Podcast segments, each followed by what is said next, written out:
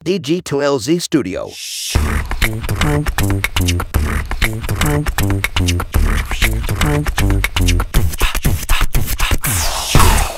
Uh, selamat pagi, siang, sore, atau kapan pun waktu yang teman-teman pakai untuk mendengarkan uh, podcast ini. Kembali lagi bersama saya Panji. Uh, kali ini sudah bersama saya adalah Mas Sidik Sumitro. Halo Mas, apa kabar? Halo Mas Panji, Alhamdulillah sehat. Gimana Mas Panji sehat? Alhamdulillah sehat. Kita baru uh, bertemu beberapa minggu yang lalu ya di ya. acara Asia Berlin. Mas Sidik uh, pada waktu itu uh, merepresentasikan ini nggak apa-apa kan ya? Di, di disebut kan? Nggak apa-apa agak merepresentasikan uh, sebuah perusahaan ya uh, atau atau mungkin nanti bisa dijelaskan lebih lanjut ya. Namanya transisi. Apa itu? Uh, nanti kita akan obrolin. Uh, tapi uh, selain itu juga Mas Sidik uh, saat ini tinggal di Belanda uh, berprofesi sebagai aku lupa nih konsul konsultan ya atau engineer ya? Iya, ya konsultan engineer lah. Oh iya konsultan engineer di sebuah perusahaan nanti juga akan diceritakan gitu. Dan mensayangkan saham masyarakat jadi kita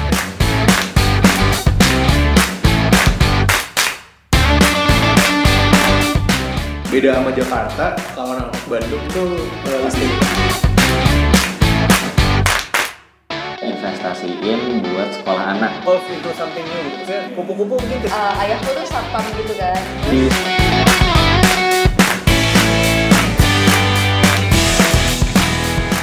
Mungkin sebagai awalan, uh, gimana Mas kemarin acara Asia Berlin uh, menurut pandangan Mas Sidik ya? Uh, ya. Apakah apa ya?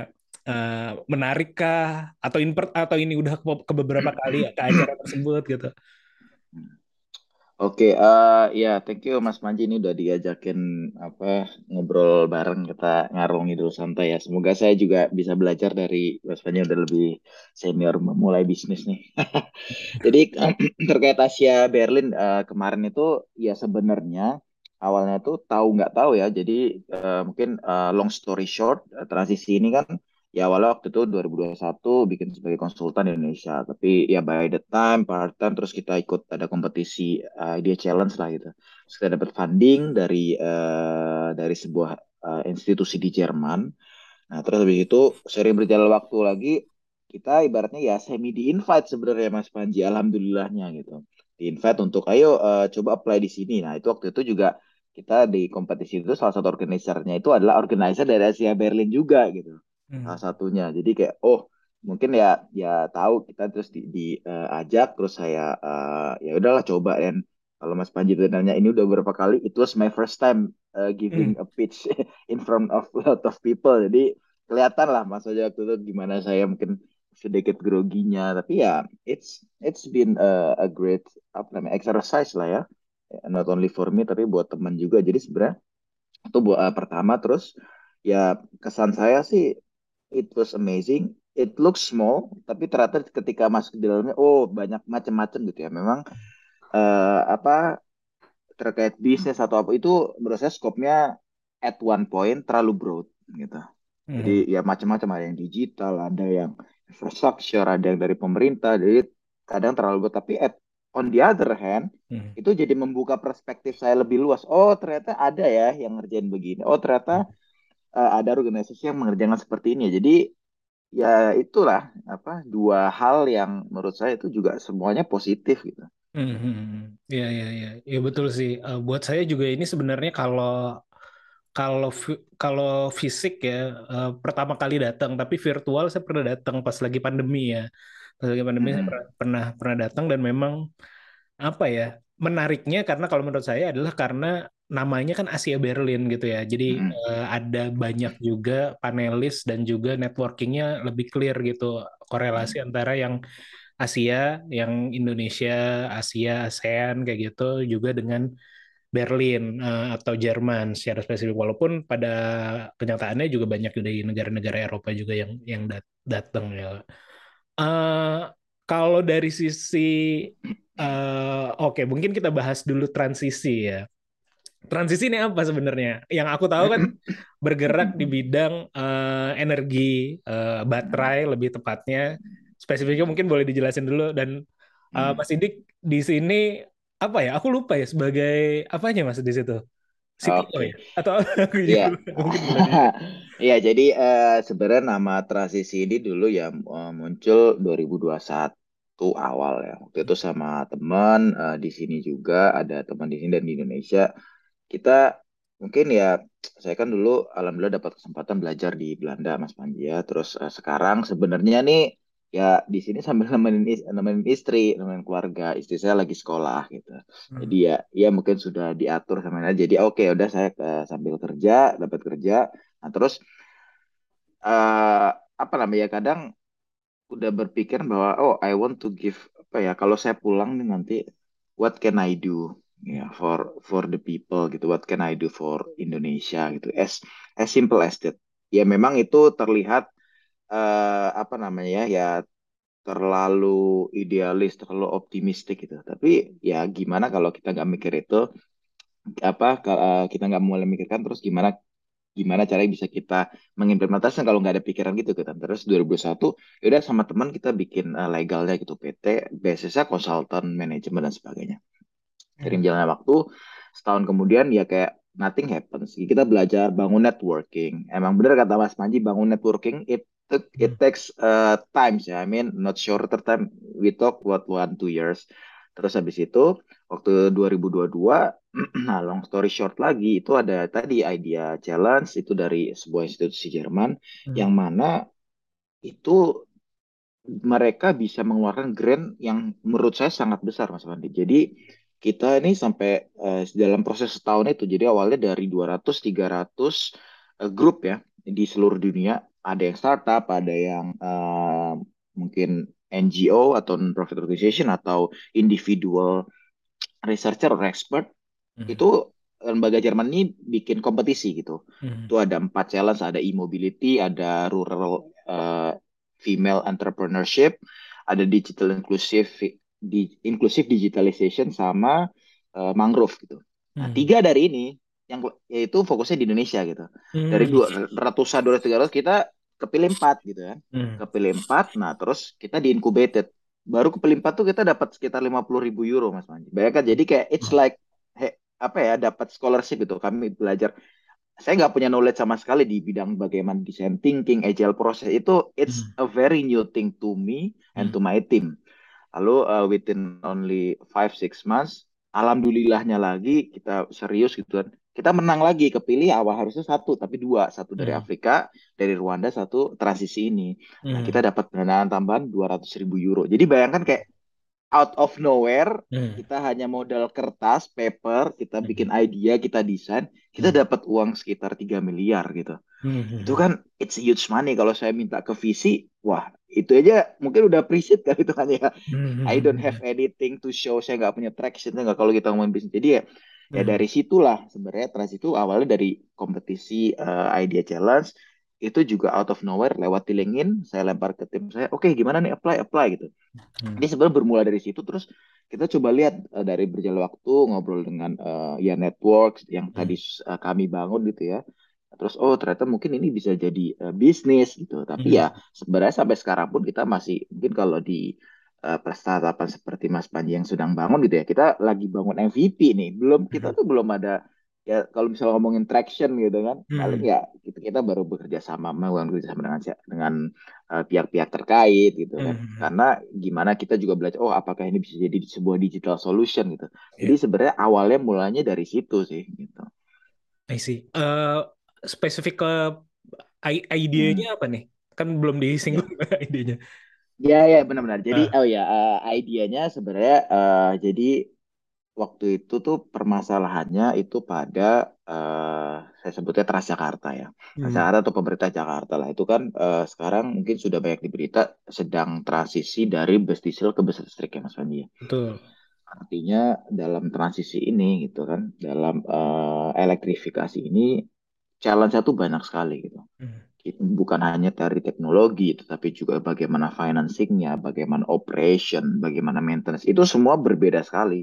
Itu artinya dari bisnis bisnis itu dari bukan teknologi financing ngomongin financing harga bis listrik aja itu udah dua tiga kali lipat lebih mahal infrastrukturnya gimana harus bangun pom bensinnya siapa yang bangun pom bensinnya ya berarti siapa bangun Hmm. chargingnya gitu lebih itu operasinya gimana apakah mereka sudah ini nah memang sekarang sudah ada beberapa bus listrik yang ada mungkin nanti eh, mas di Jakarta apa Bandung nih Eh, sekarang di Bandung tapi pulang pergi sih Nanti kalau ke Jakarta di Hmm. daerah Sudirman tuh rute 1P 1N itu udah ada beberapa bus listrik itu. Hmm. Chargingnya udah ada se- sedikit lah. Tapi kan itu semua dibebankan ke operator nih. Jadi Oke. Transjakarta itu membayar bus operator Mas Panji. Hmm. Operator, nah itu mereka di ibaratnya diwajibkan untuk membangun juga infrastrukturnya gitu. Hmm. Nah ini kan artinya beban ya. Ya, ya oke kalau yang eh, pemain-pemain besar, tapi bagaimana dengan pemain sedang dan kecil gitu? Mereka tidak punya capital dan sebagainya. Nah, kita waktu itu awalnya macamnya dari kita coba masuk operation, nah terus Nah, sekarang ya so far idenya adalah ya kita gimana membantu bus operator bisa menyediakan infrastruktur tersebut. Hmm. Berarti bikin eh, instalasi eh, apa ya? Bikin eh, ininya untuk charge-nya gitu. Eh, stasiun Jadi charging. ya, jadi ya jadi kita nggak eh, kita nggak bikin produk chargingnya, kita nggak R&D, Oke. tapi kita akan partner ya as simple as kita beli partner dengan installer atau eh, dengan manufacturer. Nah, sistemnya inilah kita yang mau coba bangun.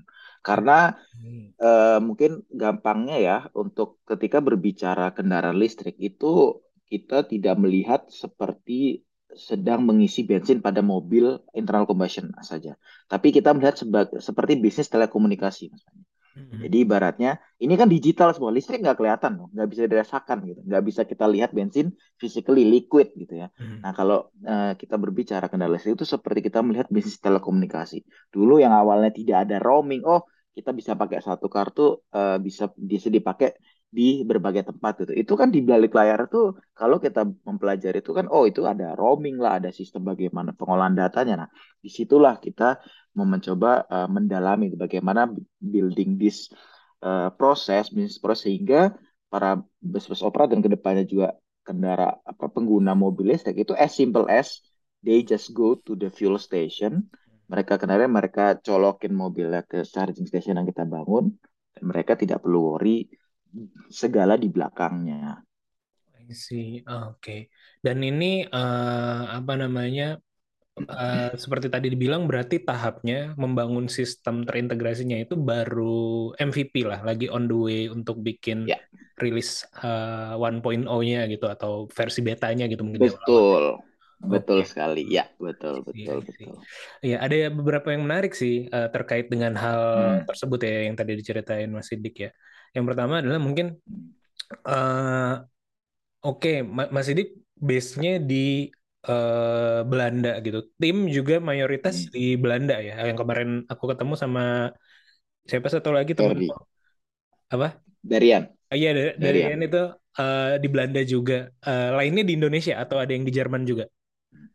Enggak, jadi eh, saat ini eh, core tim kita kita berlima. Hmm. Jadi dua saya sama Darian itu di Belanda karena Hmm. ya Darian harus menyelesaikan eh, studi PhD-nya. Hmm. Saya juga masih menemani istri. Nah, ada tiga dari tim kita di Indonesia. Itu biasanya di Jakarta sama di Bogor. I Ah sorry, eh, dua di Indonesia, satu lagi bakal ke Singapura. Eh, dan mereka Jadi punya background eh, sekolah di Belanda atau di Jerman juga. Dian. eh, jadi dari lima ini empat empatnya ini eh, lulusan Belanda. Oh, I see. Yang satu Mhm. waktu itu ketemu di sini karena beliau menemani istri. Satu Oke. lagi ya itu yang akan ke Singapura. Dia waktu itu S2-nya di eh, Spanyol sama Belanda, S1-nya di Groni di Belanda, terus satu lagi eh, ya itu yang yang a- apa juniornya Mas Panji juga itu yang saya bilang Ah, Oke, anak FT ya. anak FT Ya, ya ya, ya, betul. ya, oke. Enggak, aku Iya. nanya gitu karena eh, kemarin ya salah satu insight yang aku dapat juga ya dari program yang aku Mhm. ikutin di eh, Berlin, yang Kiwi ikutin di Berlin, kan kita diajak untuk Mhm. eh, opening eh, atau setup office di sana lah gitu, setup office. sana. Mhm. Kebetulan baru baru berakhir nih programnya, jadi teman-teman apa timku yang di sana juga kemarin baru closing eh, ceremony gitu. Eh, Mhm. Nah, salah satu yang mereka tawarkan adalah menurutku yang menarik adalah tadi salah satunya adalah masalah grant kayak gitu dalam proses Hmm. ideation gitu. Jadi Hmm. eh, grant ataupun pendanaan yang sifatnya non equity tadi ya Hmm. ke startup atau ke bisnis untuk eh, dalam fase pengolahan ide gitu ya. Jadi fasenya bukan ke fase ke kalau yang terjadi ini menurut pandangan aku ya, kalau yang terjadi di Indonesia startup itu ya dibiarkan bebas-bebas aja gitu. Maksudnya tidak di hmm, tidak direkayasa lah, tidak direkayasa terjadi gitu. Jadi kayak Ya, kalau tumbuh tumbuh ya bagus gitu. Kalau enggak ya gue nggak support eh, dari sisi ininya tidak ada Hmm. rekayasa ke arah Hmm. sana. Mungkin ada tapi aku nggak tahu. Mungkin bisa jadi gitu. bisa jadi, bisa jadi. Tapi menurut gue, eh, kal- kalaupun ada, eh, yang setahu aku itu tadi bukan eh, di fase ideation, tapi biasanya di Hmm. Pengembangan market gitu ya. Jadi Hmm. lo udah ada traction dulu, lo ad- udah ada apa ya, udah ada sesuatu yang bisa ditunjukkan lah gitu ibaratnya gitu ya. Baru eh, ada tadi grant dan segala macam dan Hmm. segala macamnya kayak gitu. Hmm. Kalau menurut Mas Sidik ya walaupun di Belanda mungkin juga ada ya walaupun ambil grantnya di Jerman gitu. Kalau menurut Mas Betul. Sidik kenapa negara maju eh, ya let's say Belanda atau Jerman Jerman eh, gitu ya. eh, fok- apa ya fase itu justru dibantu gitu. Itu kan Hmm. eh, aneh gitu ya sebenarnya. Ya, mungkin eh, ya kalau dari ini dari pandangan pribadi dan eh, melihat berbagai misal data-data gitu ya terkait eh, startup M- MSMI lah ibaratnya kita mulai Hmm. baru mem- memulai SMI atau MSMI gitu ya. Kalau dari saya pribadi itu mencoba melihat dan mempelajari seperti Belanda, Jerman itu kenapa mereka banyak yang ibaratnya mendanai baik itu dari dana pemerintah. Kalau saya ini dari pemerintah Jerman nih, dari uang rakyatnya Jerman ibaratnya gitu kan. Iya, iya. Jadi beberapa administrasi itu ya saya paham oh untuk as simple as untuk saya reimburse tiket apa eh, bus di Berlin kemarin itu saya harus kirim tiketnya mas ke kantor pusatnya dia mas. Jadi ya ya saya paham itu. Terus balik lagi kenapa bisa eh, kayak gitu mereka berani gitu ya. Mungkin kalau saya pikir terutama mereka banyak juga larinya bukan ke negaranya mereka tersebut. Karena m- saya melihat udah gitu-gitu aja mas. Mungkin karena problematika negara maju kali ya. Hmm. Jadi kayak ya segalanya sudah tertata. Jadi kalau Mas Panji lihat di sini, startup-startup di sini itu justru yang beber technologically very advanced. Hmm. Jadi nggak nggak ada yang sesimpel karena yang sesimpel-simpel udah selesai semua gitu. Hmm. Sama yang sama apa namanya sama ya eh, baik itu pemerintah atau ya. apa Hmm. existing gitu. Contoh aja kayak eh, apa Kiwi di Indonesia it's saya, saya sendiri it's a promising aku bilang it's a promising market. Tapi kalau di Belanda ya semua Gemeente municipality itu udah pakai itu. Hmm. Dokter gigi apa pun tuh udah semua di sini harus online, harus online appointment gitu. Jadi akan mungkin bisa tapi akan sangat sulit untuk masuk untuk penetrasi ke marketnya gitu. Tapi ketika berbicara contoh banyak startup di eh, misal kemarin ada dari bidang food. Mereka bikin daging mirip banget rasanya, tapi tapi itu vegan. Hmm. Harus yang beberapa technological advance itu loh. Hmm. Terus misal ada juga yang eh, ya biasa lah kayak di Berlin skuter-skuter itu kan, tapi itu Hmm. semua typically gitu. Oh, tapi mereka R&D skuternya itu. Hmm. Jadi dan eh, kenapa apa ya mereka berani itu ya mungkin banyak ya support dari EU juga ya saya perhatikan ya. Mhm. Jadi kan kerjasama antar negara gitu. Terus di universitas-universitas baik itu eh, teknik gitu ya atau bisnis itu kebanyakan mereka tuh punya semacam startup accelerator gitu Mhm. untuk mensupport yang ide-ide bahkan itu dari project-project eh, student itu untuk jadi sebuah bisnis gitu. Hmm. Di tempat saya dulu belajar itu ada di TU Berlin apalagi Hmm. di eh, di eh, Rotterdam misalnya itu ada sendiri di Amsterdam. Jadi nah dana-dana dari mana? Biasanya dari alumni juga bisa atau dana dari Grant EU bisa, dari pemerintah bisa gitu. Jadi Hmm. ya mereka memang tuntutannya tidak ada ya tidak ada minta share, tidak nggak nggak serta merta melihat uang dulu gitu.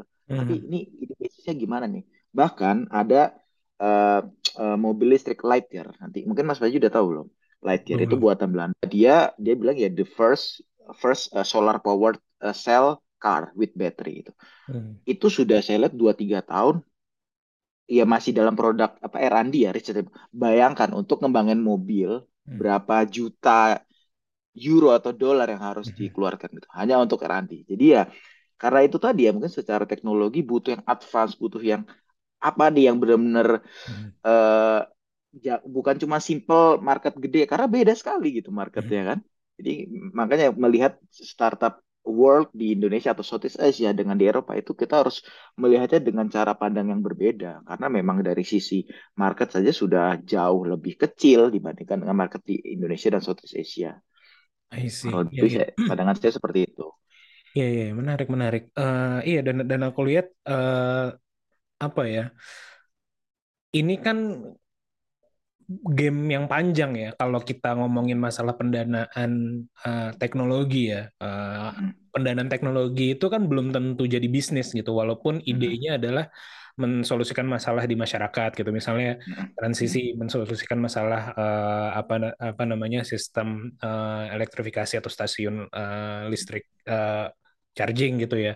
Eh, tapi di fase pendanaan di ideation-nya gitu atau di riset atau di R&D-nya, ujungnya kan belum mm. tentu nanti ini bisa monetifik- eh, monetisasi gitu ya. Betul. Eh, game jangka panjang gitu kan jadinya belum tentu kalaupun eh, bisa monetisasi belum tentu satu tahun belum tentu dua tahun gitu mungkin lima tahun atau tujuh tahun kayak gitu Mm, mm. Eh, ya itu sih saya masih belum apa ya apa karena karena governmentnya udah settle gitu ya jadi Mm. jadi tidak terlalu berharap apa ya istilahnya ya kayak quick win Ada gitu loh gebrakan ya, iya ada iya gebrakan kayak kayak kayak quick langsung ada breakthrough pasti iya itu iya iya itu saya iya melihat iya itu perbedaan yang sangat signifikan betul Mas Fadli. Iya iya. Jadi Jadi jadi jadi kalau kalau saya lihat kalau di sini kenapa nyari eh, pendanaannya adalah yang udah udah sebenarnya dalam tanda kutip nggak perlu perlu dana banget gitu loh. Karena ya udah udah settle gitu kan udah jalan dan segala macam. Tapi gua kasih dana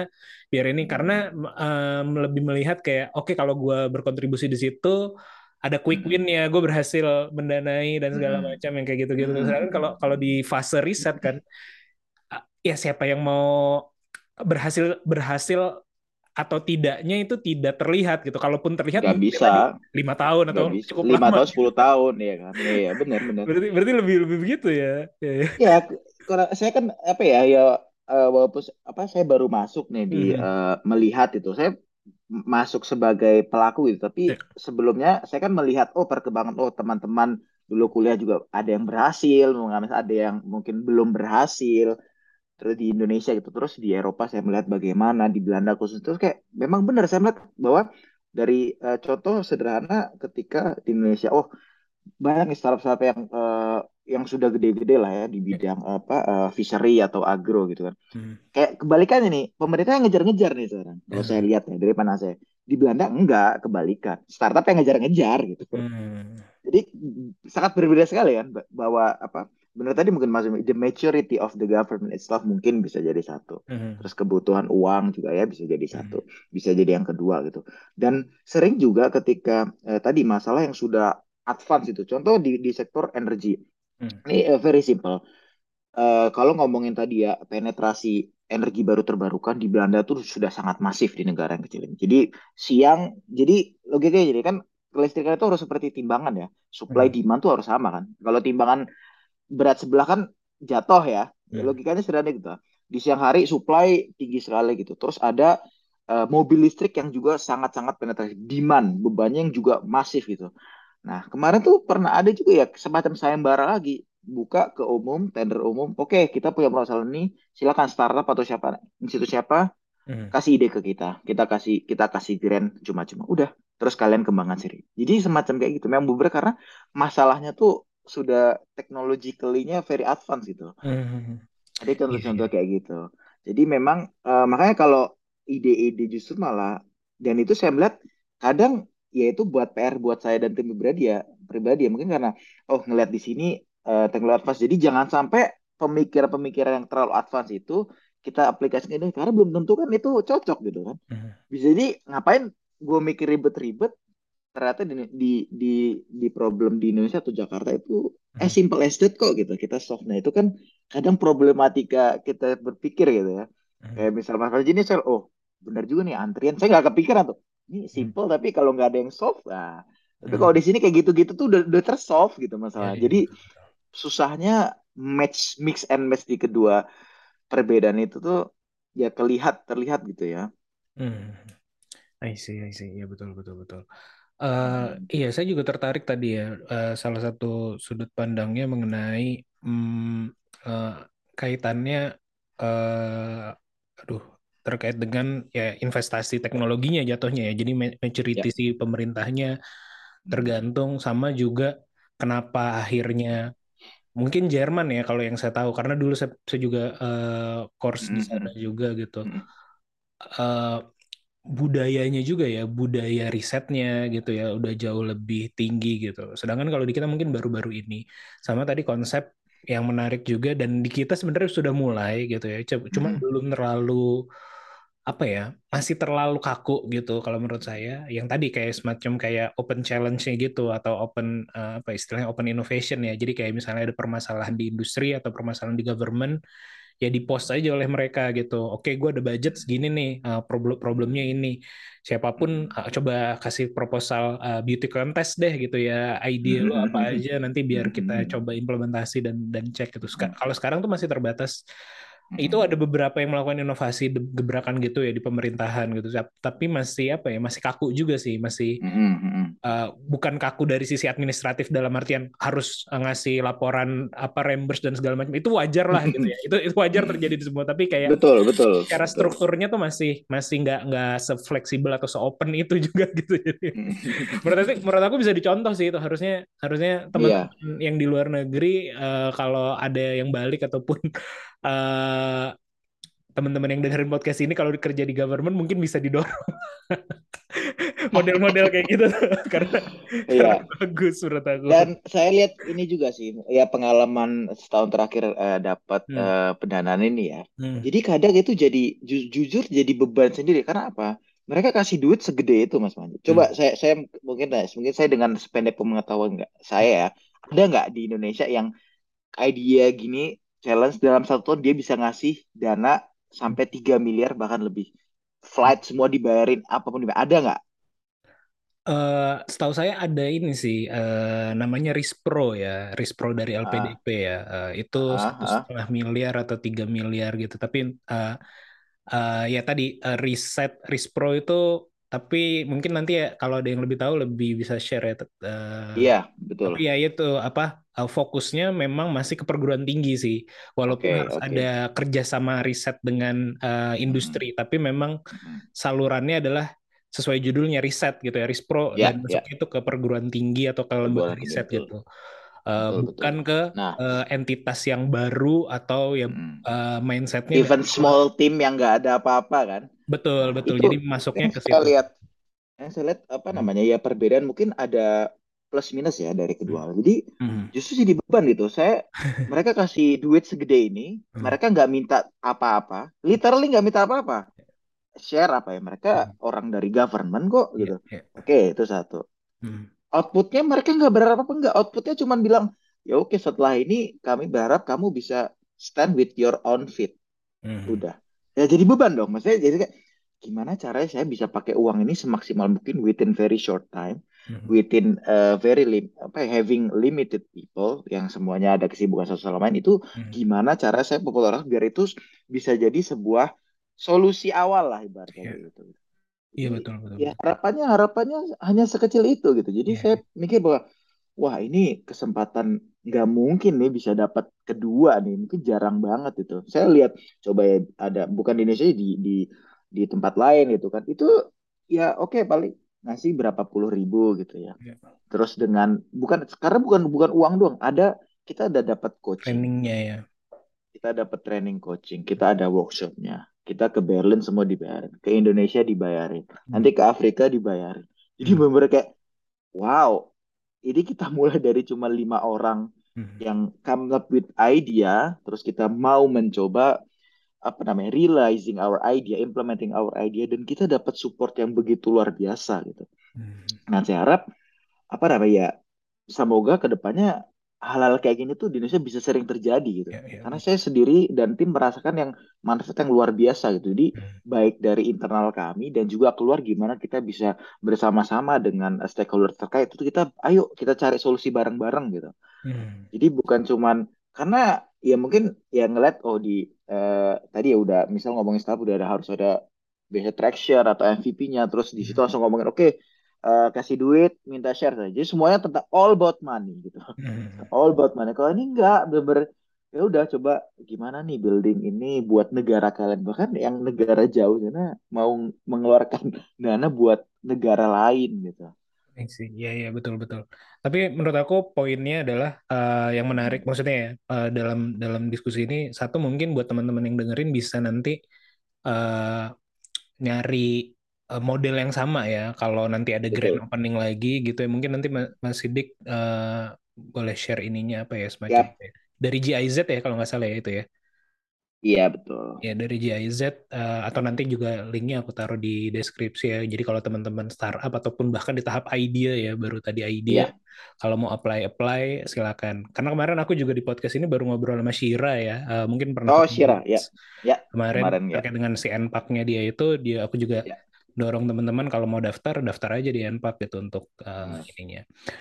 Hmm. Eh, tapi menarik juga, yang menarik juga adalah ketika aku lagi di sana ya, ketika aku lagi di Berlin, Hmm. eh pas aku udah balik sih, pas aku udah balik ada temanku nge WA gitu. Dan ini spesifik banget pertanyaan karena dia ngambil contohnya adalah terkait dengan Belanda gitu.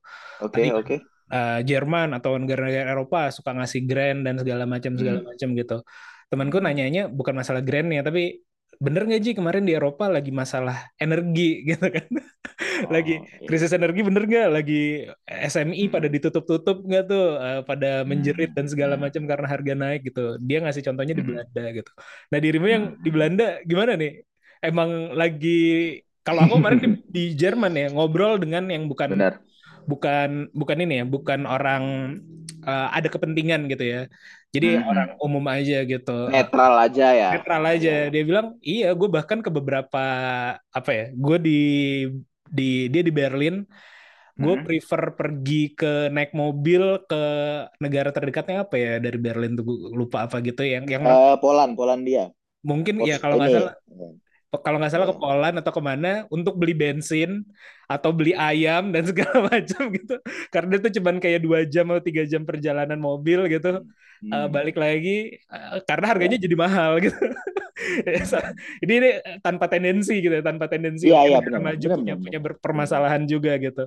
Eh, dia, dia dia cerita kayak gitu. Eh, apakah itu real problem That's lagi lagi okay. krisis Just one simple sentence. That's a real problem, Mas Mani. That's a real problem. Eh, saya merasakan dia apa namanya, eh terutama enam bulan sampai satu tahun terakhir. Hmm. Gas ya, itu gas di Hmm. sini kan ya negara empat musim kan, ya Hmm. wajar lah apa butuh pemanas gitu kan. Nggak semua rumah pemanas ruangannya pakai listrik dong. Hmm. Salah apartemen masih pemanas li- ruangannya pakai eh, kettle terus masuk ke heater gitu. Gas yang awalnya harganya cuma 1,3 euro, Hmm. sekarang bisa sampai 4 euro per meter kubik. Berapa kali lipat tuh? Tiga kali lipat. tiga tiga empat kali lipat nah. Dan untungnya di sini untuk beli energi itu jadi perbedaan. Tapi ini nanti mungkin kita bisa bahas iya iya lebih lanjut lagi ya. Tapi eh, short ya. Kalau di sini tuh intinya beda sama di Indonesia. Kita beli beli listrik, beli gas di Indonesia langsung dari eh, BUMN, PLN. Pertamina. Di sini enggak. Di sini beli energi itu bukan ke PLN atau Pertamina tapi ke eh, retailer. oke Bebas. nah Semua orang bisa jual. Di situ ada permainan fluktuasi harga mengikuti nah harga bursa di Amsterdam. Nah, nah jadi ya kita bisa milih apakah kita mau tarifnya eh, apa fixed price atau fleksibel. Untungnya saya saya di fixed price beberapa nah bulan lalu. Kalau saya fleksibel, harusnya saya misalnya saya track back to last year November gitu. Saya pakai mungkin 150 euro per bulan. nah Kalau misal saya val- pakai harga yang variabel, bayangkan Novembernya saya harus bayar mungkin listrik, energi, gas sekitar 500 euro. It's crazy kan? nah 300 euro itu bisa bisa saya makan belanja sebulan. nah Jadi it's a real problem. Apalagi di Jerman nah yang luar biasa begitu jauh lebih besar daripada Belanda, iya suplai gasnya dari Rusia atas bawah kan dipotong. Nah, Hmm. itu gimana mereka nggak terombang-ambing gitu kan? Ya Hmm. kalau ngomongin SMI, ya saya nggak bisa bilang lebih banyak, ya lebih banyak dan jauh lebih detail lah karena saya juga nggak terlalu paham. Tapi memang ya banyak protes bisa apa di mana-mana terkait eh, gas, Hmm. listrik gitu, terutama dari petani juga gitu kan. Hmm. Terus kemarin banyak pro- protes itu bendera Belanda dibalikin Mas. Di sini oh luar biasa orang kalau apa namanya freedom of speech-nya coba kalau di, Indonesia balikin bendera nggak mana? Ditangkap lah kita. Pindah negara. di negara aja kamu di jalan-jalan itu dibalik dibalik biru putih merah gitu. Oh my God. everywhere. Jadi beber ya itu mungkin mereka yang merasakan parah gitu. Jadi ya kalau saya sebagai ya ibaratnya remahan kacang ya tinggal ya kita harus pu- puter otak oh ya udah kita beli eh, electrical heater. Ya udah kita pakai electrical yang mana harganya lebih murah. Simple as that gitu aja Oh, daripada berarti kita eh, ah, berarti memang lagi jadi kendala. Berarti di- dibatasi, dibatasi atau eh, untuk pembatasan jadi dimahalin gitu. Ini krisisnya, saya pengen tahu, maksudnya krisisnya di supply-nya Mhm. atau krisisnya tuh ya memang karena lagi ya di supply supply-nya di kurang. supply-nya Belanda kan ada supply ya dari Hmm. Rusia lah dari Jerman gitu kan Mhm. tapi kan ada reserve juga nih ya reserve itu kan terbatas kan ya kalau namanya kita supply terbatas berarti harga dinaikin dong Oke, berarti itu untuk aja memaksa ini ya. untuk memaksa Iya. orang save energy Iya, iya, people please gitu kalau enggak ya ada teman orang Indonesia sebulan harusnya 200 700 euro bayangin Wow, wow. apa gak pusing kalau misal orang yang bukan bisnis orang yang Hmm. hanya Hmm. misal kerja Heeh. jadi Tiba-tiba tagihannya empat- hampir empat kali lipat gitu heeh, itu gokil kan sih. gitu jadi ya menurut saya every country has its own problem kita nggak Heeh. bisa melihat plusnya doang gitu ya itu juga saya yang selalu mau oh kadang orang melihat ya banyak mungkin oh di sana enak kayak gini Heeh. ya nggak juga kok gitu pasti Iya, ada minusnya juga lah gitu iya. Indonesia juga enak ya gitu. ya banyak permasalahan jadi ya itu menurut saya lo ambil hikmahnya ada positifnya lah dua-duanya Iya, iya, iya, betul, betul, betul. Parah sih kalau jadi empat kali lipat gitu demonya udah coba bayangin iya gokil. kan ya Eh, gini tapi aja lah Co- coba kalau listrik sekarang Mas Panji bayar per bulan berapa berapa ya? Gak tahu sih 300 istri saya. Ya mungkin kurang lebih. anggaplah 300 coba Ah, kalau sekarang jadi satu juta dua ratus ah, kaget nah juga sih. gimana gimana perasaan iya kan ya Ah, udah ya kayak ah, gitu Iya, iya, iya, iya. iya. Tapi tadi menarik juga sih eh, masalah ini di Belanda berarti ya case-nya yang ya tadi ceritain ya. Eh, masalah eh, harga itu ditentukan oleh retailer. Retailer ini yes gimana nih maksudnya? Perusahaan-perusahaan kecil kah? Eh, atau ada perusahaan listrik negara ya, Belanda kah Hmm. yang me- apa ya ngeber- ngeberi license untuk perusahaan-perusahaan kecil itu atau bagaimana tuh? oke oke mungkin eh, kayaknya waktu itu saya pernah isi webinar kayak ada rekamannya ya mungkin nanti Heeh. buat teman-teman podcast atau Mas kayaknya kalau nanti saya nemu saya share deh ya Iya, saya pernah iya, iya. ngasih bahannya jadi sebenarnya di Indonesia itu kan kelistrikan eh, sama gas vertically integrated. Iya. artinya Eh, kalau misalnya dari transmisi dari pembangkit nih di timur sama di barat eh, Jawa apa di Suralaya atau sama di Paiton tuh kalau ke Bali itu kan semua vertical integrated. Dari pembangkit transmisi tegangan ekstra tinggi tegangan menengah distribusi sampai dijual listrik. Itu kan PLN semua nih. Vertical integrated. Semua diatur oleh Stepton ya kita nggak bisa bilang itu dimonopolize ya. Hmm. ya it's it's monopolized tapi memang secara hukum undang-undang sudah seperti itu kepentingan rakyat. untuk kepenting mungkin bisa dulu kan itu sejarah lagi ya tapi kalau Iya. di Belanda pembangkit itu bisa swasta bisa pemerintah oke Hmm. nah eh, sorry tadi kalau di Indonesia saya saya koreksi sedikit kalau di pembangkit di Indonesia itu bisa swasta juga tapi transmisi semua itu infrastruktur PLN kan kalau di sini pembangkit bisa pemerintah bisa swasta transmisi pemerintah distribusi dibagi jadi tujuh area jadi bayangkan Hmm. di Belanda itu ada eh, dengan 17 juta orang itu disuplai di- listriknya itu oleh 7 PLN yang berbeda-beda. Hmm. Oke. Dan PLN-nya Belanda di sini tidak boleh menjual listrik langsung kepada masyarakat. Jadi Hmm. mereka menjual listriknya ke energy retailer sebutnya. Hmm. Everyone can be energy retailer. Mas Hmm. Panji mau jual energi bisa gitu. Tinggal resikonya gimana? Punya pembangkit nggak? Punya uang buat ininya nggak? Bayar infrastrukturnya gitu. Jadi ada yang dari kecil, dari besar, ada yang besar-besar pasti ada dong gitu. Hmm. Satu dari eh, Nuon, apa ya, Vattenfall, terus Eneco itu yang perusahaan-perusahaan gede. Ada yang kecil-kecil nih. Nah di situ juga baru kita bisa beli. Jadi saya ini kontrak listrik sama gas setahun Mas Panji. Hmm. Di Belanda itu setahun, baru nanti di, eh, bayar bulanannya misal di set 150. Di akhir tahun, kalau misal saya kurang, saya harus nombok. Kalau Hmm. lebih, saya saya dapat uang kembalian. Kayak tahun lalu saya dapat uang kembalian. Hmm. Karena saya saya ya saya bisa saving energi lah ibaratnya. Ya. Saya pemakaian hemat, saya bisa dapat kembalian gitu. Jadi kayak gitu. Dan ada startup yang eh, sangat menarik lagi karena ini perbedaan konteks dan ini nggak mungkin bisa di Indonesia. Kita nanti eh, dicek di Google ya Van de Bron, Hmm. V-A-N de Bron. Itu artinya from the source ya. Jadi untuk memberikan gambaran untuk eh, kepada orang umum ya bahwa eh, para pemba- eh, pembangkit apa penyedia pembangkit gitu. Ibaratnya IPP gitu istilahnya independent power producer. Itu kayak contoh ada beberapa petani mereka patungan bikin wind turbine. Ya. dua tiga nggak banyak. Mereka bisa jual itu langsung ke masyarakat. Kita Hmm. bisa pilih nih. Nah itu kan sebuah bisnis model yang menurut saya sangat tidak mungkin bisa diaplikasikan di Indonesia gitu. Ya. karena kita nggak bisa bermain apa-apa gitu. Jadi ya perbedaan konteks inilah gitu yang kadang ya kita harus berpikir ulang oh apakah ini bisa itu memang banyak sekali success stories di sini yang bisa ditetapkan apakah itu re- secara regionally konteks eh, masih applicable kan belum tentu Dan pun regulasi dan regulasi bisa atau tidak gitu ya. exactly Hmm. regulasi is is Yeah. everything Iya. Berarti kalau yang tadi tujuh itu eh, itu adalah PL eh, apa BUMN ibaratnya. Eh, dia dimiliki oleh eh, provinsi sama Kemente apa provinsi sama municipality ya Oke. kalau saya nggak salah Hmm, tetap Oke. ya BUMN juga sih BUMD lah ya bisa BUMD. BUM ya D BUMD BUMD ya benar benar benar. Ya, ya, ya, BUMD. I see, I see. Eh, menarik ya, menarik. Itu sebenarnya, itu juga beberapa kali saya ngobrol juga ya, entah di podcast ini atau di obrolan di luar gitu. Memang ketika, oke ada beberapa perusahaan yang di Indonesia tuh sifatnya tadi ya, dikelola oleh negara untuk kepentingan bersama dengan landasan tersebut gitu. Mhm. Tapi membuat, menurut saya, eh, eh, membuat kompetisinya atau area untuk berinovasinya jadi lemah gitu karena Iya. ya terserah serasa gue dong orang kalaupun gue performnya jelek uh, orang tidak ada pilihan gitu kan sebenarnya Mhm. menurut saya Hmm. sih ya itu tapi saya pernah Hmm. nemuin case ya karena Mhm. di Sumatera Selatan ya karena uh, Iya. uh, mertua saya tuh uh, pernah jadi apa uh, direktur BUMD-nya gitu lah di satu daerah gitu Mhm. Eh, di kabupaten salah satu kabupaten tuh Mhm. PLN-nya tuh PLN Boom BUMD jadi ada dia yang Ya. ngebangun jaringan saya Betul. lupa ya.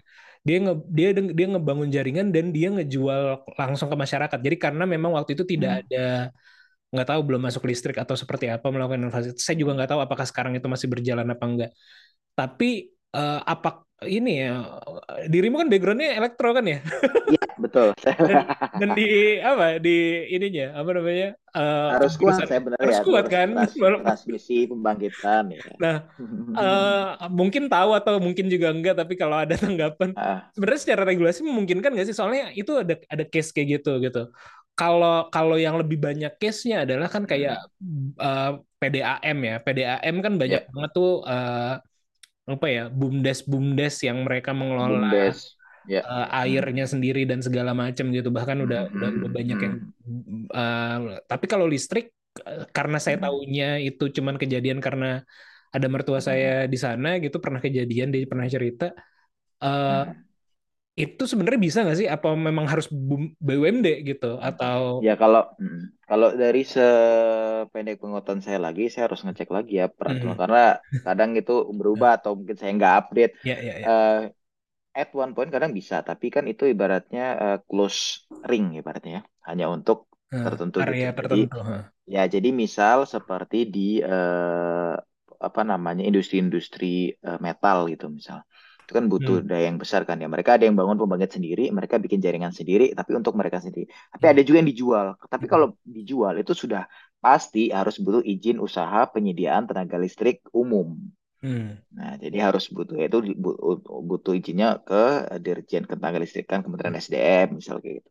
Jadi ya, tapi kan balik lagi sekarang tapi pertanyaannya, dibelinya itu kan oleh PLN ya sebenarnya berapa PLN? bukan dibeli oleh eh, retail kan oleh masyarakat langsung Enggak. Di PL, biasanya di Sedangkan kalau PLN yang- ada PPA tadi ya, kalau yang di Belanda kan yang terjadi adalah dibeli sama energi retail. oh dibeli sama energi retail juga ya Jadi kayak Oh, broker aja gitu. Ya, ya, ya, retail ya, ini broker gitu. Ya, ya, Dia ya. broker tapi ada energi retail yang dia tidak punya pembangkit, sama Pembangkit. sekali itu ada. I see, Ada. I see, I see. Ada. Nah. Tapi kayak yang besar-besar pasti dia punya pembangkit, dia eh, sudah punya kliennya banyak gitu. Ada juga itu bisnis model yang menarik banget sih kalau kita bisa exactly. iklan di Indonesia. Nah, tapi ya balik lagi, kita nih negara kepulauan yang luar biasa Ya. kompleksnya kan. Ya. Jadi butuh gimana kalau ya oke di Jawa rapi misal kita apa sudah semua terrealisasi. Nanti misal kalau let's say anggaplah di eh, yang jauh-jauh gitu ya di remote area. Kalau mereka sendiri gimana kan kasihan juga ibaratnya kayak gitu kan. Ya tapi kalau Karena dalam, konteks geographical juga berbeda gitu. iya, tapi kalau kalau dalam apa ya, dalam realitanya gitu, eh, komplainan-komplainan terbesar masalah listrik kan justru di- terjadi di daerah penghasil listrik gitu loh, Kalimantan. Ya. Terus ya beberapa, maksudnya Tapi- eh, to be fair orang Jawa, aku tinggal di Jawa juga dan Ah. sangat menikmati kontribusinya gitu. Cuman Ya, Jadi listrik aman, cuman ya bagi negara area-area lain ya kalau kasihan gitu. Kalau saya pribadi di, eh, diajak diskusi dan berpendapat seperti ini ya, saya kemarin juga baru diajak ada salah satu investor dari Jepang Indonesia juga lah ngajak diskusi gimana nih Indonesia gini, gini. Terus ya saya bilang sebenarnya yang saya perhatikan banyak ya senior gitu ya yang berbisnis di misal di di bidang eh, solar renewable energy atau di eh, apa namanya di bidang EPC kontraktor itu atau dari orang PLN sendiri kementerian gitu. Hmm. Dan banyak yang oh dari industri akhirnya menyalahkan Hmm. ke misal PLN atau apa terus akhirnya menyalahkan jadi pada akhirnya terlalu sibuk dengan mencari masalahnya gitu Hmm. tapi tidak mencari solusinya nah itu yang saya saya eh, lihat dan saya rasa saya lagi mencoba membangun mindset-mindset yang berbeda dengan cara Belanda atau Eropa di organisasi yang sedang saya buat gitu dengan teman Hmm. jadi dibandingkan kita terlalu pusing mencari masalah apa mencari masalah kita pusing cari solusinya gitu. Hmm. Jadi kalau di Belanda tuh ada istilah omdenken. Ya. Omdenken itu mikir di luar dari apa yang kita lihat sekarang gitu kan. Jadi daripada sama seperti krisis energi, krisis kelistrikan. Itu saya lihat PLN yang bayangkan, PLN 7 tadi berbeda-beda tadi, ngumpul Mas. Hmm. Ngumpul, dirapatin, dirapatin bareng-bareng, terus habis itu bikin planning. Kira-kira gimana nih solvingnya. Nah, kayak gitu loh. Hmm. Masalah renewable energy semua indus apa sih yang eh, persatuan eh, solar company ngumpul ketemu sama PLN-nya cari solusinya bareng-bareng gimana enaknya jadi menurut saya memang yang paling penting juga menurunkan ego gitu ya Hmm. ego jadi supaya jangan tidak oke semua orang pengen di bisnis pengen cuan ya nggak sih? Hmm. pengen cuan setinggi tingginya tapi kalau semua pengen cuan kan kalau kita ngomongin betul saya waktu itu di pas sekolah belajar optimal optimalisasi lah. Nggak Hmm. mungkin kan orang semua di posisi yang tinggi cuan-cuan semua enggak. Tapi kan bisa diturunin sehingga semuanya dapat optimalnya gitu loh. Hmm. nah itu yang yang sedang yang saya harap tuh kita bisa kayak gitu semua gitu di berbagai lini. Dan itu yang saya lihat di Belanda tuh hampir semua tuh seperti itu gitu. Dari Hmm. es- sektor SMI-nya dari sektor pemerintahannya eh, dari sektor private university itu mencari selalu mencari jalan optimal bukan mencari tinggi-tinggian semua enggak gitu. Karena kalau tinggian-tinggian semua nggak akan ketemu kan kalau dari optimalisasi kan. Ada constraint tertentu ya kan. Oh kalau eh, di eh, solar energy saya pengen kayak, kayak kemarin ada program yang satu juta atap pengen satu juta tapi PLN belum siap. Ya diturunin lah. Jadi anggaplah 500 ribu atap ya. Kan tetap sama-sama jalan tapi PLN sambil ada waktu untuk menyedi- menyediakan infrastrukturnya. Oke 500 ribu nggak kurang turunin dikit. Tapi kan at least masih bisa berjalan. Dibandingkan dengan memaksa tadi yang target setinggi ini tapi satu belum siap nggak akan kecapai. Gitu. Hmm. Nah, itu yang salah satu mindset dan pengalaman menurut saya yang yang paling priceless yang saya pelajari dalam hidup saya ketika uh, berkarir, mempelajari orang-orang itu Hmm. selalu mencari titik optimalnya gitu loh. Jadi di situlah oh gini ya ternyata pola pikir negara maju tuh tidak ada egonya tuh kecil gitu loh. Ya Hmm. nggak setinggi itulah gitu. Masih bisa diredam gitu. Iya betul betul betul. Iya sih. Eh, titik optimal dan juga ada set- apa ya istilahnya balance-nya ya, titik balance-nya yang di mana orang bisa ketemu dan memberi manfaat untuk eh, lebih banyak. Saya lupa ya ada ada teori Hmm. apa ya namanya ya. Mm. Jadi kalau dalam konteksnya tuh, tapi ini eh, apa ya masuk juga di sini, tapi lebih banyak ke masalah pasar sih. Eh, tapi konteksnya adalah misalnya kalau dalam kita, misalnya saya setiap hari berangkat sekolah gitu ya, Hmm. Berangkat Hmm. sekolah, jarak sekolah saya dengan rumah adalah 5 km gitu. Terus saya jalan tiap hari kayak gitu ya, satu jam ke Hmm. sekolah, satu jam ke sekolah gitu. Eh, Hmm. semua orang seperti itu gitu, berangkat ke sekolah jalan dan segala macam. Terus akhirnya Hmm. saya berpikir, oke, Hmm. saya nggak mau nge-spend satu jam di jalan gitu. Saya maunya Hmm. adalah 15 menit atau 10 menit lah. Akhirnya saya beli Hmm. kendaraan gitu kan. Hmm. kendaraan, oke, eh, 5 kilo bisa ditempuh dalam 10 menit gitu ya. Hmm. Itu untuk personal interest saya gitu. Oh iya, gue jadi happy nih. Tadinya spend satu jam, eh, Jadi cuma lalu 10 menit. cuma 10 menit karena gue beli mobil gitu kan. Atau beli Hmm. kendaraan Hmm. gitu. Lalu Hmm. ternyata semua orang berpikir untuk personal interestnya juga gitu. Akhirnya semua orang Iya. juga beli mobil gitu. Semua orang beli mobil. eh, akhirnya eh, kita sama-sama keluar pagi, sama-sama berangkat sekolah gitu. Macet di jalan gitu ya. Macet di Hmm. jalan 5 kilo tadinya 10 menit, 5 kilo sekarang jadi satu jam lagi gitu ya. Karena Betul, semuanya betul. macet di jalan gitu. Jadi akan sangat sulit kalau semua orang berpikir ke personal interestnya masing-masing gitu ya. Jadi Ya. ketika gue memikirkan personal interest gue aja gitu, eh, oke gue bisa 10 menit dengan mobil Hmm. eh, ke sekolah gitu, yang lain juga akan berpikir seperti itu. Akhirnya ujung-ujungnya nggak dapet manfaatnya lagi dari dari tujuan awalnya. Tujuan awalnya pengen cepet 10 menit, tapi ternyata sama aja kayak jalan kaki nih, satu jam satu jam juga gitu. No no difference ya. Iya, iya, iya, iya.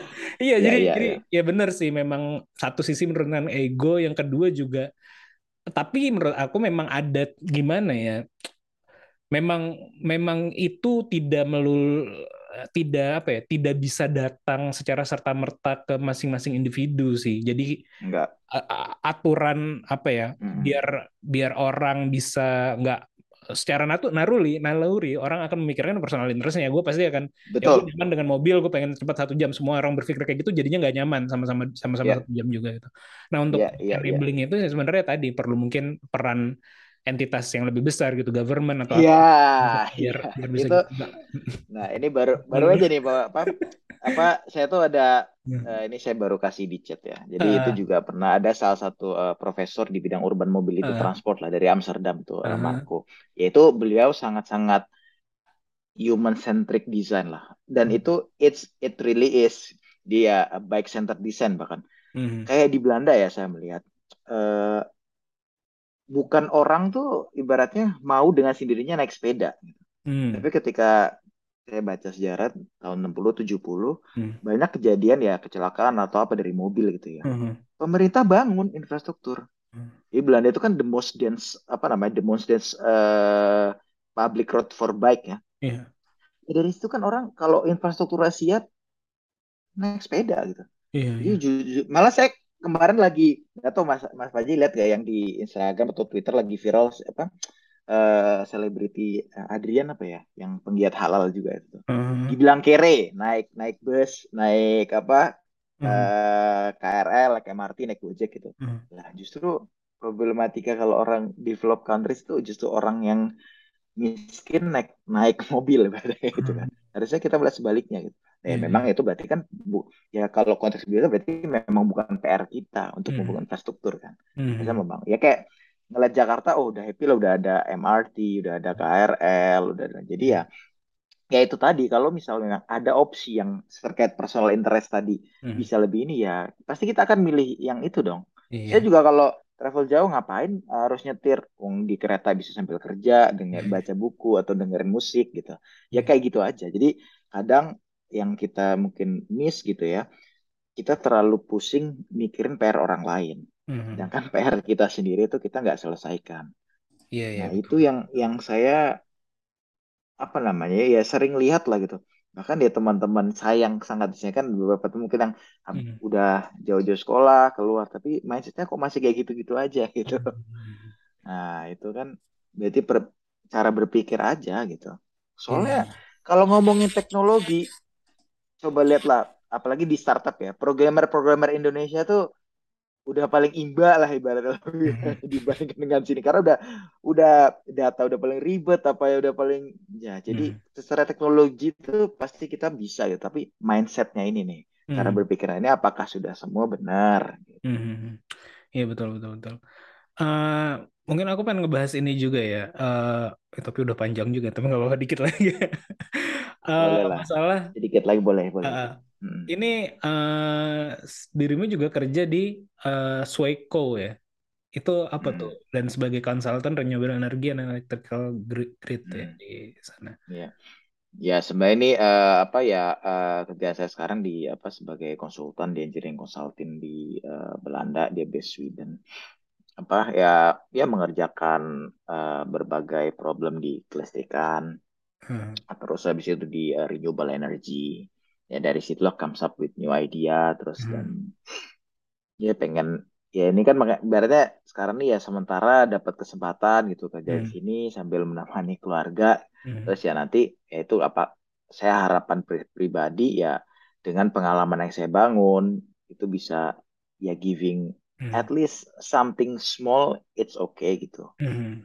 ya caranya ya dengan ibaratnya saya coba dari dua tiga tahun ke belakang tuh mencoba membangun network di Indonesia. Jadi ketika saya pulang tuh ya ketemulah dengan rekan-rekan mungkin dari ya salah satu PLN atau kementerian atau rekan-rekan industri dari renewable energy atau startup seperti Mas Panji gini kan. Hmm. Itu jadi saya bangun paralel gitu. Memang kadang Hmm. ya kelihatannya oh enak-enak aja nih hidupnya tapi ya saya ma- malam kadang juga masih ya cari ide terus kalau liburan ke Indonesia ya bukan liburan kadang ketemu orang atau ketemu keluarga lah pasti nomor satu Hmm. lah jadi ya itu yang sedang sebenarnya yang sedang sekarang saya lakukan Oke, yang aku mau tanyain eh, di situ ada juga orang Indonesia lain ya atau sedikit? sebenarnya sekarang saya nggak ada Nah, itu balik ada lagi tuh ke poin yang tadi tuh. Berarti kalau eh, apakah sulit orang Indonesia bekerja di perusahaan Belanda atau secara kompetitif juga sebenarnya sangat bisa bersaing gitu? Hmm. Cuman mungkin opportunity-nya belum kebuka atau bagaimana gitu?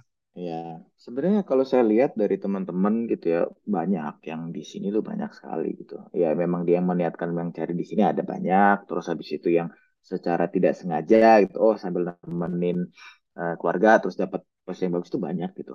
Kalau approach ini apalagi di bidang energi ya, energi Hmm. itu ya renewable energy, electric mobil, pokoknya segala yang berkaitan dengan energi lah. Hmm.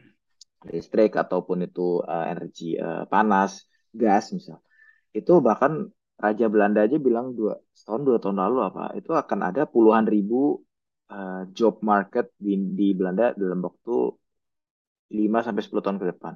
Hmm. Artinya opportunity sangat ba- banyak kan. Memang tergantung bidang ya. Ada yang beberapa bidang butuh bahasa uh, Belanda karena kan ya ngomongin regulasi dokumen ya kita nggak bisa pungkiri dong gitu. Hmm. Tapi banyak banyak juga. Nah mungkin ini promosi ini juga nih podcastnya teman saya itu bagus juga dia teman uh, kuliah dulu dia ada bikin podcast Ekspansia namanya. Hmm. Itu khusus membahas eh, Energi. ekspat-ekspat Indonesia yang di Belanda. Bukan, ekspat-ekspat Indonesia. Namanya ekspansi ya kan. Ekspat oke. Indonesia kayaknya mungkin. Mungkin bisa di, didengarin lah ya. Saya juga itu teman-teman dekat saya dia eh, baru buat tuh banyak banyak hal menarik juga ya, ngomongin dari lebih ING. dalam. Bukan. Bukan, eh, bukan, bukan. Ada teman dia dari ini. Kemarin soalnya kan katanya dari bi- ada eh ada podcast juga kan. Oh, itu beda. Dia energy talk dia. Kalau Oh, ini yang teman saya bedain lagi, dia benar-benar ngus- eh, khusus bahas eh, yaitu ekspat-ekspat Indonesia I yang di di eh, Belanda. Belanda. Terus ada juga di Jepang kayaknya. Pokoknya di luar negeri lah. Dia benar-benar ngomongin pure dia pengalaman kerja, mencari kerja, eh, Hmm. pengalaman pribadi, suka duka dan sebagainya gitu. Eh, seru lah, seru. I see, I see, I see. Ya menarik, menarik. Berarti eh, rencana terdekat adalah selesai istri kuliah, eh, back Kita for pulang. goods atau bagaimana? Ya, insya insya Allah pengennya rencananya seperti itu. Makanya kita mempersiapkan gimana ini ya. Kalau misal ya saya percaya lah pasti Mas Paji udah ngu- bi- apa nge- eh, building Kiwi ya. Pasti kan jalannya tidak mulus. Nggak mungkin lah namanya building bisnis mulus. Tapi kan kita ya dia bikin backup lah ya. Misal, oh saya juga nggak nggak ya nggak bisa dipungkiri kan. Oh transisi akan dengan sangat mudahnya berhasil gitu. It is not gitu. Tapi kan ya ya makanya kita mau buildingin dari sekarang eh, slowly but sure kita cari timing yang tepat ya rencananya setelah selesai kita pulang ya kita building ini atau mungkin nanti ya misal let's say ini pun nanti kita nggak tahu gimana ke depannya ya ya kita cari lagi kerja atau mungkin nanti coba ide lain I see, I see, I see. Oke deh, thank you Mas Sidik eh, atas waktunya. Eh, ada lagi lah, ada lagi kah kira-kira yang ingin disampaikan yang belum sempat saya tanya gitu? eh apa ya? Insight ataupun apa pun gitu. Insight. Mungkin ini aja siapa eh, ya buat ya saya pribadi apa namanya ya mengajak kali ya lebih ke arah mengajak bukan berpesan kalau pesan seolah-olah saya udah expert guru gitu.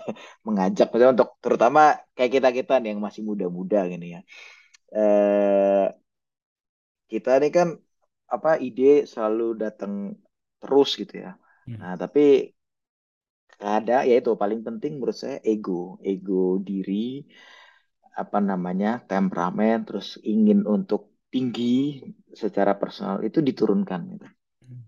Kalau kita bisa, saya yakin sekali, ketika kita bisa menurunkan ego, ketika kita mau mendengarkan lebih banyak dibandingkan kita apa eh, memberikan insight, apa memberikan informasi lebih banyak, itu pasti orang akan jauh lebih senang dan pekerjaan apa pun itu akan lebih smooth gitu. Itu karena itu yang saya alami sendiri di sini ketika kita dengerin dulu. Jadi eh, saya belajar ada namanya LSD teknik. Mas Faji udah pernah dengar? Belum, belum. Listen, listening, summarizing, and digging deeper. Just what just what you did, Mas Panji. Hmm. You listen very well. you summarize in the Hmm. in a clear way, and you dig deeper. Apa namanya? Orang yang lagi di podcast. Jadi dengan kita menggunakan ego, dengan kita juga fokus eh, PR dan tugas masing-masing, aku rasa ya Indonesia will be much much greater than now lah. Mantap sekali. By the way, ini Sumitronya ada relasi dengan Ya, Pak. ini Prabowo nggak ada. Ini closingnya oke nih buat kita. Tidak ada. Oke, klarifikasi teman-teman podcast ngobrol bisnis. Gua tidak ada hubungan dengan Metro Yadi Kusumo, tidak ada. Oke, thank you sekali lagi Mas Sidik ya, atas waktunya. Thank you, thank you, thank you Terima kasih juga. semua. Yang udah dengerin sampai akhir, semoga obrolan uh, kita ada manfaatnya. Sampai ketemu di podcast Ngobrol Bisnis episode selanjutnya. Bye. Bye.